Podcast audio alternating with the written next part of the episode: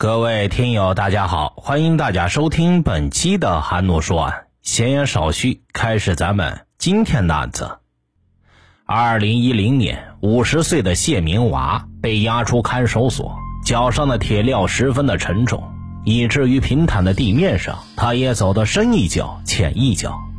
十几米长的过道，由三米多高的铁栏杆牢靠的封锁。转过一个拐角，进入一间审讯室。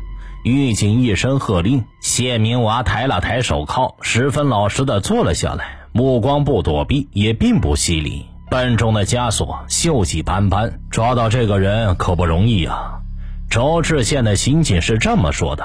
眼前这名看起来很瘦弱、很老实的男人，其实背负三条人命。为了躲避公安追捕，在秦岭深山老林过了十五年野人一般的生活。假如不是因为他思念儿子，下山寻子，被阴差阳错的抓到派出所，恐怕现在也不会落网。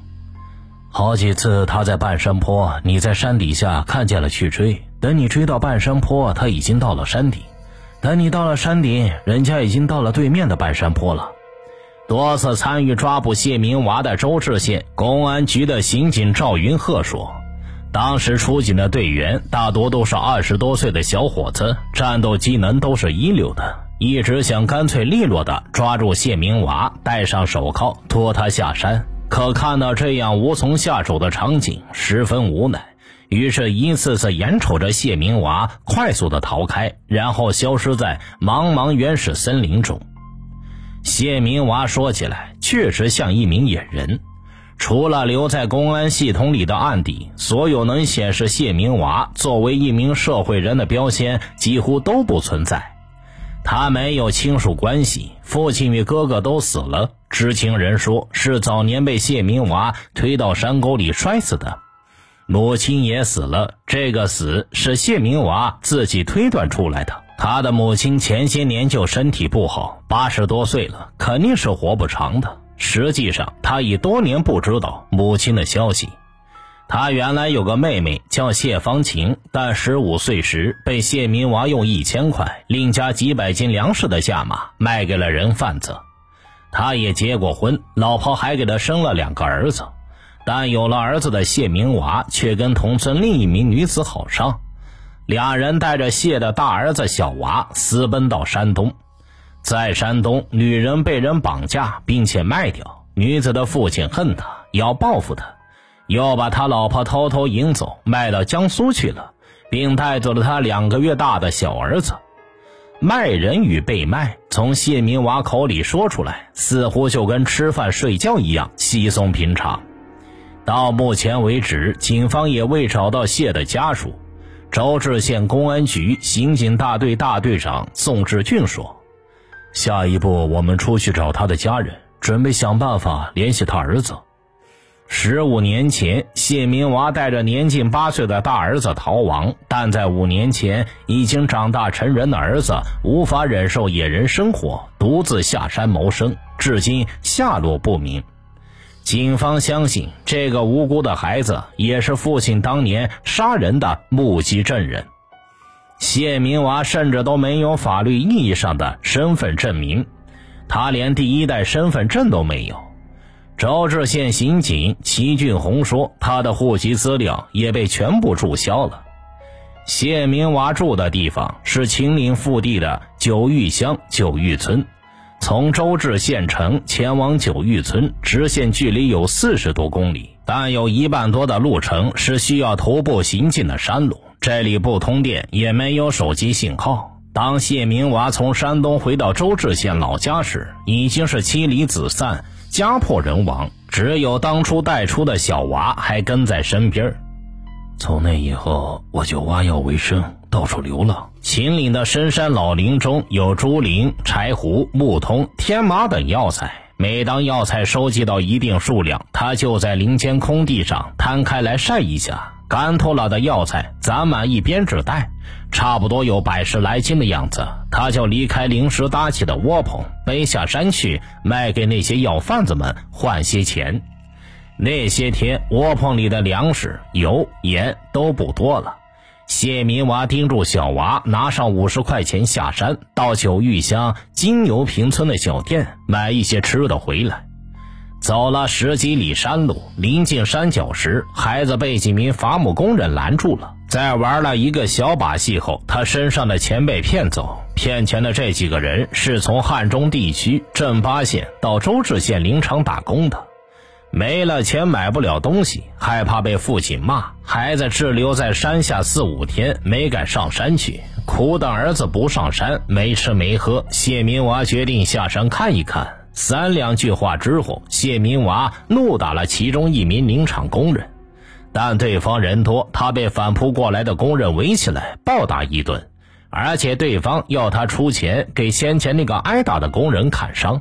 谢明娃不同意，对方再追打他，他一口气逃回到住处，从窝棚里取出狩猎用的土枪，下了山，当即打死姓邓的一人，其他几人见势瞬间就跑。我自己就够可怜了，他们还打我，还要讹诈我，简直把人逼得没办法。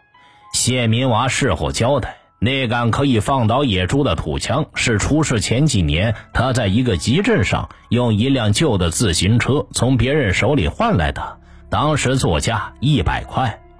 这是一九九五年谢明娃第一次杀人。杀人后，他牵着儿子退到山上的窝棚，匆匆取出被子、锅、盆、锄头等物件，快速逃离现场。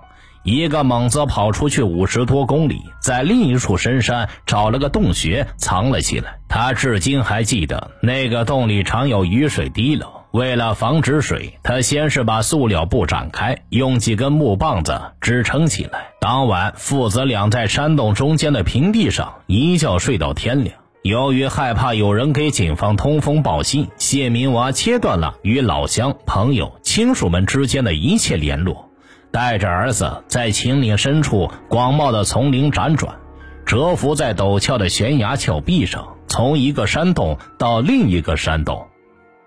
我选择山洞，主要是看看周围有没有药材，还有就是安不安全。挖到最贵的药材是竹林，一斤十几块钱。连翘一斤也有十几块钱，还有一种野木耳，长在死了的树上，有时候碰到那棵树，顶上也结了很多，一晒就能晒好几斤，那个也能卖一些钱。因为常年到深山挖药，谢明娃对山林里的各种草木特征了如指掌，对大山的路线也很精通。我一直在原始森林里迷失不了。确定方向就是看方向，比如这个山跟那个山的大概位置。天气阴的时候看不到目标就不出去，下雨也不出去，就躲在山洞里。当地警方曾跟着谢明娃的踪迹，先后十多次组织警力抓捕，但因谢明娃从小练就走山路、攀峭壁、如履平地的本领，屡屡侥幸被他逃脱了。周至县公安局镇工科科长张长良说。我们呀，上山之后发现了谢明娃编的藤条，又粗又长，很结实，从上面树上垂下来。他可以从峭壁一端用这藤条一荡，荡到几十米外的山谷的另一边，中间可是万丈深渊呐，别人可不敢掉下去，肯定粉身碎骨。但人家就是有这个本领，这可不是我们猜测，当地村民有人跟我们讲述过，确实他在山上走的是行走如飞。咱们这些干民警、干刑警的，还真不是他的对手。在深山老林中，谢家父子与野兽飞禽为伴，饿了挖野菜，渴了喝泉水。野猪是经常出没的，个头大的有一百多斤，如果能够打到一头，够他们吃上一些日子。四五十斤的马羊也能在山谷间碰到，但这些动物都不容易命中。野鸡倒是常有，每打下一只，父子俩就可以饱餐一顿。但谢明娃得时刻提防着豹子、豺狼和黑熊的袭击。豹子、黑熊我见过很多次，他们常常来我的山洞偷我吃的馍。很多野兽的骨头在山上有很多，也见过。幸好他们没有攻击我。其实最危险的威胁还是来自比擀面杖还粗的大蛇。我碰到过大蛇，有擀面杖这么粗，一口咬在我裤子上，当时我都差点吓尿了。我回过身来，拿着采药的锄头压住他的脑袋，还没有打死他，他就跑掉了。谢明娃其实害怕的不是野兽，而是公安。虽然他还是以采药为生，却不敢贸然的下山卖药。万不得已要下山前，他都要提前想好路线，摸黑出去，摸黑回来，整个周期绝对不超过两天。我就是在山下买点面，买点米，买点油，买点盐，在山上弄点野菜，做一些。早上吃一顿，弄个袋子，拿把锄头，就上山采药了。晚上回来做饭吃一些，就睡觉了。谢明娃说，他也知道公安在抓他，但是那也得生存，怕见人那也不行。为了防着我们捉他，谢明娃住的山洞都在十分险峻的地方，洞口都凿在悬崖峭壁上。他还在洞口放了许多石头，一旦有危险，他可以居高临下的推倒这些石头。曾到过谢明娃所居住的洞穴的张长良说道：“冬天的时候，山里的水都冻住了，冻得很厚，基本上弄不出水来。而且一部分动物也在冬眠，很难打到猎物充饥。谢明娃饿了渴了，就经常跑到山民家里偷点馍什么的。”或者干脆带着儿子偷偷下山藏了起来，住点便宜一些的旅店，给他们五十块钱就能住，不管你有没有身份证。谢明娃常常回忆起他童年和少年在生产队被有权势的村民欺负的经历，如同烙印一样刻在他的脑海里。别人一天十二个工分，他却只能挣六个。一直委曲求全的过活，结果搞得自己的人生过得如此失败。他逐渐的发现，好人其实是没有好报的。两千年农历腊月二十八的晚上，大雪封山，看到别人都在准备过年，逃亡了五年多的谢明娃，连个稍微暖和的山洞都没找到，粮食也吃完了，躲在悬崖峭壁间，他十分难过。晚上八点，他带着儿子来到山里开小店的沈茂武门前。他想在沈家借宿一晚，顺便买点吃的，就当父子俩过年了。山林外的鞭炮声远远的传来，年味渐浓。价格谈好后，父子俩被好心肠的老人安排在另一间房住下了。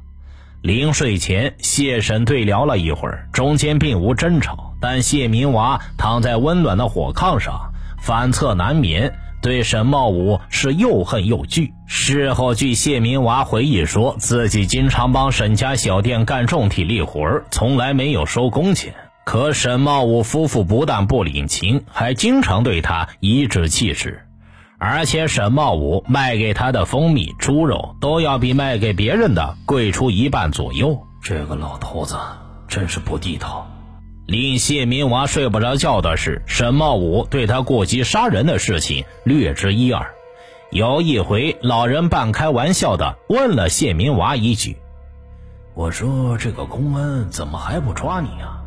谢明娃当即被吓出一身冷汗，他慌慌张张的回答：“他他们都不知道我在哪儿，怎么抓得着啊？”凌晨三点，谢明娃拎起一把沈家劈柴用的斧头，摸黑走到另一间房。七十岁的沈茂武与他的老伴还在睡梦里，毫无察觉。三两板斧砍下去，两位老人惨死在血泊中。刑警大队长宋志俊分析说：“他为什么在腊月二十九凌晨作案？因为快过年了，别人家都热热闹闹。”这个时候却是他最孤单、最空虚的时候。人家过年，他无家可归，所以泄愤杀人，就如同打野猪一样。谢明娃镇定地将老人的尸体拖到院子木门的背后，那是一个死角，旁人从外边是看不到的。这个时候，谢明娃拍醒了儿子，同时不忘从老人身上搜出了全部的七八十块钱。父子俩迈过尸体，趁着大雪天的夜色，带上行李药材，经过七八个小时的急行军下了山。次日清晨七点，父子搭车逃离，到了更远的山上。当时是有些害怕，我又一想，打死一个也是死刑，打死两个也是这样，就把两个人都给砍死了。在大段讲述自己残杀沈茂武夫妇的细节时，烟雾中的谢明娃平静的像是在谈论别人的家事，没有歉意，没有悔悟，平静的令人吃惊。谢明娃带着儿子在大山里边继续流亡，逃窜足迹遍至潼关、周至、户县、宁陕、眉县等多个县市，方圆五百多公里。儿子跟着他进山的时候才七八岁。那个时候我一直带着他，他在山洞里害怕，就跟我一路采药。他还认得药，有时候碰着药了，他就喊我一声，说这里有药。我们一天跑的范围就是二十里以内，也跑不了太远。而这个时候的谢明娃已经失去了一名男人的能力，很多年都没有那个功能了。我得了性病，以前在山洞里边，一晚上就得涂抹六七次药。这倒是省了我因为生理躁动要下山找女人的麻烦。谢明娃只觉得愧对儿子，其实孩子也该上学了，将来也跟俺一样，那肯定不行。那该怎么办？于是我就给孩子找了小学课本，我自己给他讲，教他认字，教他拼音什么的。张长良也证实。我们通过当地村民向导找到了他遗弃的山洞，在其中一个山洞里发现了他儿子用的书本。儿子一年一年长大，十四岁那年，谢明娃逃到了灵宝一带，偷偷找了个山里的矿口打工，还在山下给儿子找了个小学上课。随着孩子的逐渐懂事，他也知道父亲杀人的事。他问我跑啥呀？他长大了之后该怎么整？每每想起这句话，谢明娃的眼中都有些湿润。大山里的日子很压抑，受不了。有时候挖到野菜就放点盐，有时候没有野菜，干木耳就吃那个野蘑菇。唉，吃的上吐下泻，那个就是有毒的野蘑菇。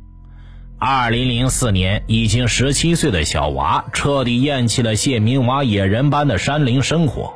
在与父亲一次激烈的言语冲突后，一气之下跑下山去，再也没有回来。有人说他到了许昌，又有人说他去了广东。那个地方太大，他根本找不到，也没有去过。谢明娃说，他一想到儿子就心烦意乱，而久居深山，谢明娃的心理压力也越来越大。周至县刑警齐俊宏说。他呀，已经逃跑十几年了，已经对逃跑的生活觉得比较艰苦。据他交代说，他也偷偷回到过村子，但就是不敢进就走了。那个他生长的村庄，其实已经没有任何一位亲人活着了。在被捕前，念子心切的谢明娃执意下山寻子，而下山之后可能的结果，他已经想好了：大不了就被抓，抓了也就认，这活着还有什么意思？如果抓不住，就隐姓埋名的继续活下去。除了荀子，下山后的谢明娃重操了旧业，到潼关半山腰的一处金矿上，他做了一个打碾子的矿工。矿石用粉碎机打碎，由他碾成像面粉一般大小的颗粒，注水。老板在最后一道工序中放进汞去，然后一抓就是一坨金子。谢明娃以前躲在山上时，不知何故曾配了一部手机。自从儿子走后，这个号码他两年都没敢换。但是小娃始终没给他打电话，他还跑去找过他，找了两回，花了几千块钱都没找着。惶恐不安一直伴随着他，在矿上的日子，他隐隐感觉到透不过气来。二零一零年四月二十八日晚，矿山民工窝棚里边，例行检查验证身份证的公安们上门了。连第一代身份证都没有的谢明娃，像以前一样从容的从后门跑掉，逃出门去不多时，谢明娃看到山上山下公安穿梭，灯光晃动。他至今不清楚那天为什么那么多人，而且搞得这么严格。那晚，他有些宿命的认为，可能这一回是在劫难逃了，于是转身回到工棚。用他的说法是自投罗网。没有身份证的谢明娃被带着潼关县同玉派出所，民警询问他时，他先谎称自己叫谢光辉，逼不得已才承认了叫谢明娃，是周至县九峪乡人。由于户口早被注销掉，民警在网上查不到他的资料，而他确实是周志的口音。同峪派出所民警致电周至县公安局请求协助，刑警大队听闻这一消息，顿时兴奋了起来。二零一零年四月二十九日一大早，赵云鹤等三名周至刑警驱车赶至潼关，在同峪派出所，他们第一次见到了他们搜捕已久的谢明娃。赵云鹤说：“与多年前远处见到的谢明娃相比，下山后的他苍老了许多。”回到周至县看守所，刑警大队连夜突审，谢明娃主动交代了1995年的案件，本想抵赖沈茂武夫妇命案，最后刑警队员轮番上阵。四月三十日凌晨，他全部招了。随后，外界开始将他的逃亡生涯描述的像人猿泰山一样充满传奇，而实际上，谢明娃从不知道这部风靡一时的电影。随便法院怎么判吧。怎么判我都认。身高一米七五的谢明娃干咳了几声，他只希望公安能帮他找到儿子。小娃要是回来了，我要跟他说，千万别像我这个样子。俺妹妹要是来看俺就好了。从这被卖出去这二十年，他从来没有回过这个家，还有我另外一个孩子。而这个时候的谢明娃好像想起了很多以前的事情。逃亡多年，直到被捕的那一刻，他的内心好像格外的平静。也许此刻在他心里，除了对亲人的愧疚，更多的估计是前所未有的踏实。哪怕是受到极刑，他也认了。值得一提的是。直至今日，关于谢明娃之后的判决和儿子的消息，也是如石沉大海一般，没有任何踪迹。不管怎样，希望无辜的孩子将来的生活能够过得幸福吧。最近，韩诺正在自己的个人公众号上录制一部特别有意思的灵异搞笑有声小说，讲的是主角张不凡从事灵异主播之后遇到的一些离奇诡异的经历。感兴趣的听友可以微信公众号搜索并关注“说书人韩诺”，关注好之后就可以在里边收听了。另外还有许多大案要案的资料等着你来查阅，还犹豫什么？快来关注吧！听大案要案，观百态人生。我是说书人韩诺，这期节目就为大家播讲完毕了，咱们下期再见。